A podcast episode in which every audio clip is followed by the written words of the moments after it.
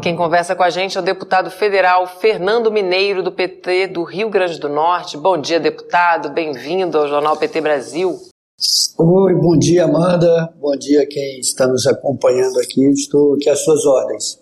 Obrigada por ter aceito o nosso convite, deputado, que hoje é celebrado o Dia Mundial do Meio Ambiente, né? A gente vai dar uma reforçada aqui na importância dessa data. E o planeta vive uma emergência climática, né, em que seria necessário o envolvimento de todos os países no enfrentamento a, a essa crise, né, especialmente os mais ricos e desenvolvidos, que acabam sendo os países também que mais poluem, que mais trazem é, é, a situação fica ainda mais crítica com a atuação dessas nações. E eu queria saber que papel que o Brasil tem na luta pela conservação dos recursos naturais no enfrentamento da crise climática.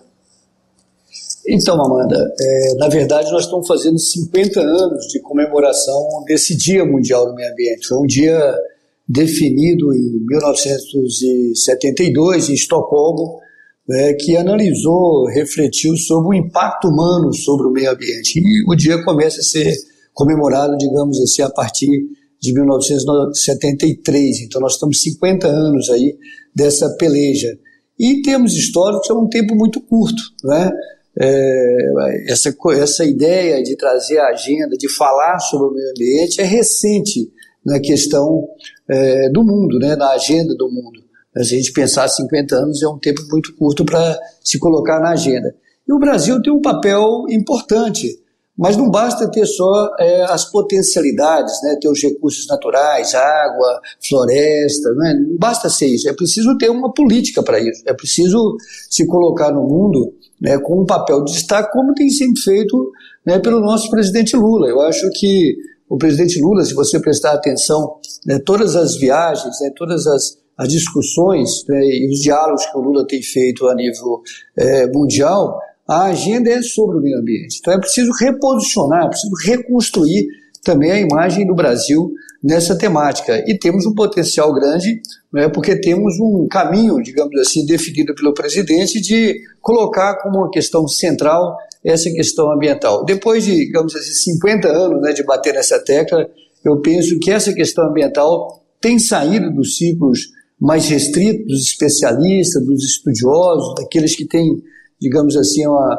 até mesmo, vou chamar assim, uma profissão de fé na questão da ecologia, do meio ambiente e tomado né, os rumos aí da sociedade como um todo, principalmente na questão econômica, né, os impactos que isso tem e de respeito à sobrevivência. Então, acho que o Brasil tem sim um posicionamento, repito, não só pelo seu potencial é, ambiental, natural, mas pelas políticas que ele pode vir a adotar e como está sendo buscado aí pelo presidente Lula nesse trabalho de reconstrução é, também da imagem do Brasil de ações concretas.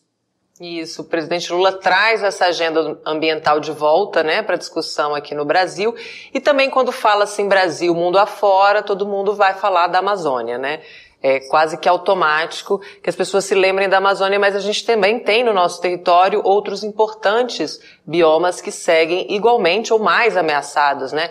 Como a Caatinga e o Cerrado, que é a savana mais antiga, né, do, do mundo. Quais são os impactos para o país em termos sociais, socioeconômicos e ambientais a degradação constante, né, e muito severa desses dois biomas, deputado?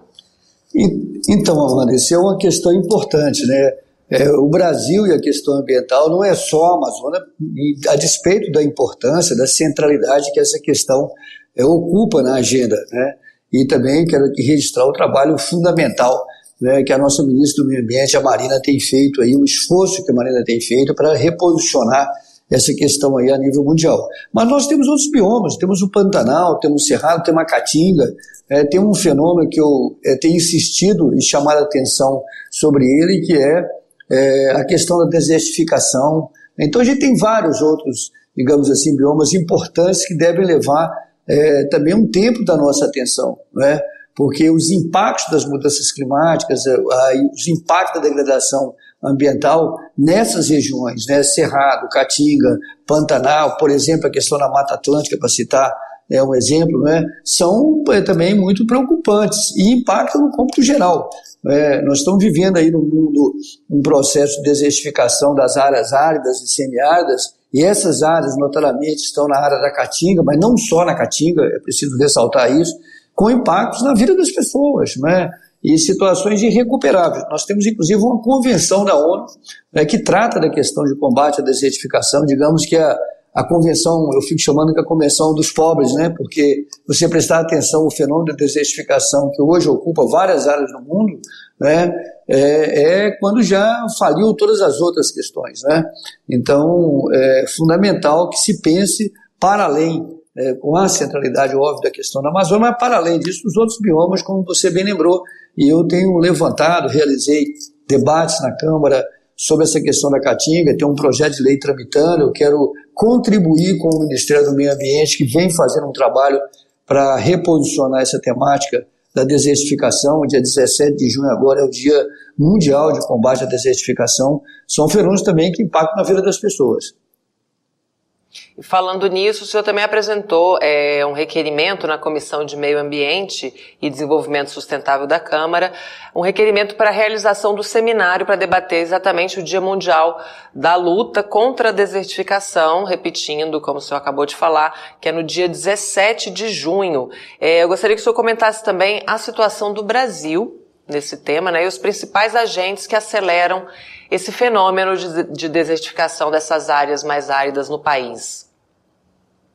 Então, na verdade, tem combinação de duas é, questões, né, de dois vetores, a ação humana sobre as áreas, né, sobre né, as matas, né, a destruição das matas e também, aqui também decorrendo da ação humana evidente, das mudanças climáticas, alteram profundamente essa questão e aumenta as áreas é, de desertificação é, susceptível à desertificação é, no Brasil. Para você ter uma ideia, esse fenômeno da desertificação foi identificado também há 40, 50 anos, com estudos né, lá desde a década de 1970, né, e ele vem se ampliando né, pelo avanço das ações humanas em várias regiões do Brasil, notadamente no semiárido, né, na região da Caatinga, na região do semiárido, mas não só.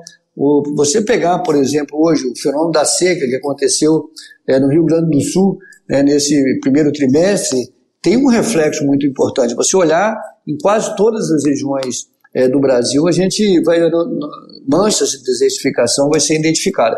O dia 17 é o dia mundial, tem uma convenção da ONU que trata desse assunto, é um dia mundial, terá uma série de ações, inclusive é, importantes para chamar a atenção do avanço da desertificação em todo o mundo.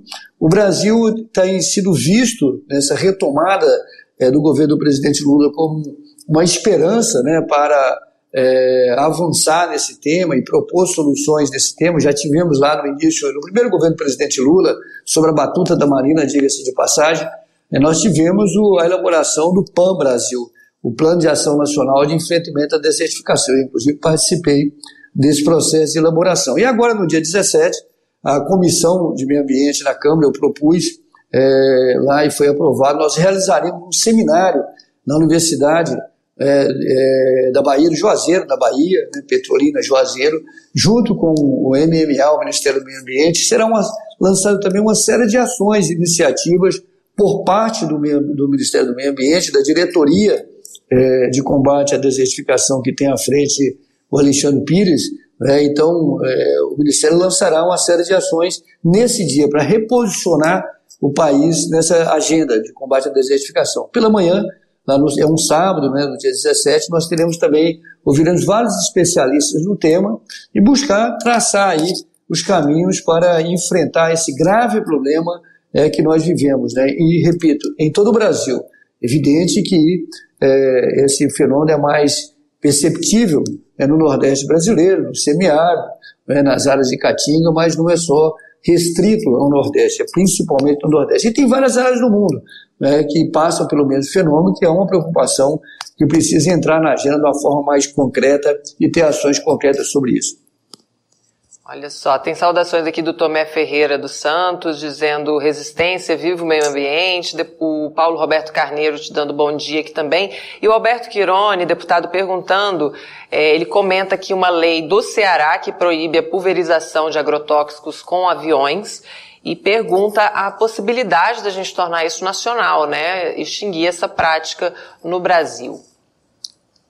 É, é um debate que precisa ser feito. Tem certamente eu já andei, inclusive, pesquisando legislações semelhantes que tem na Câmara, nós vamos também pensar essa agenda, discutir com as entidades como tocar essa agenda. E tem uma série de iniciativas em relação a essa área também nos estados, aqui no Rio Grande do Norte mesmo, nós temos iniciativa na Assembleia Legislativa, temos no Ceará, enfim, eu acho que vai compor a partir das agendas estaduais para chegar e, rebater e repercutir nacionalmente. Eu estou aberto a esse debate, é, como eu nesse primeiro semestre, meu primeiro mandato, então nesse primeiro semestre eu me dediquei, estou me dedicando a tentar reposicionar essa questão da agenda de combate à desertificação nessa questão ambiental, mas é uma agenda que também estarei à disposição para conversar.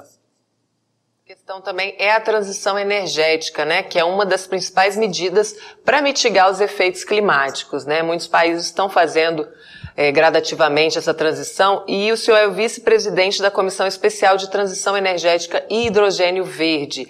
Qual é o potencial do Brasil na produção e utilização do hidrogênio verde? Qual é a situação desse debate, deputado, atualmente no parlamento? Olha, é uma, um potencial enorme, um debate novo. Né?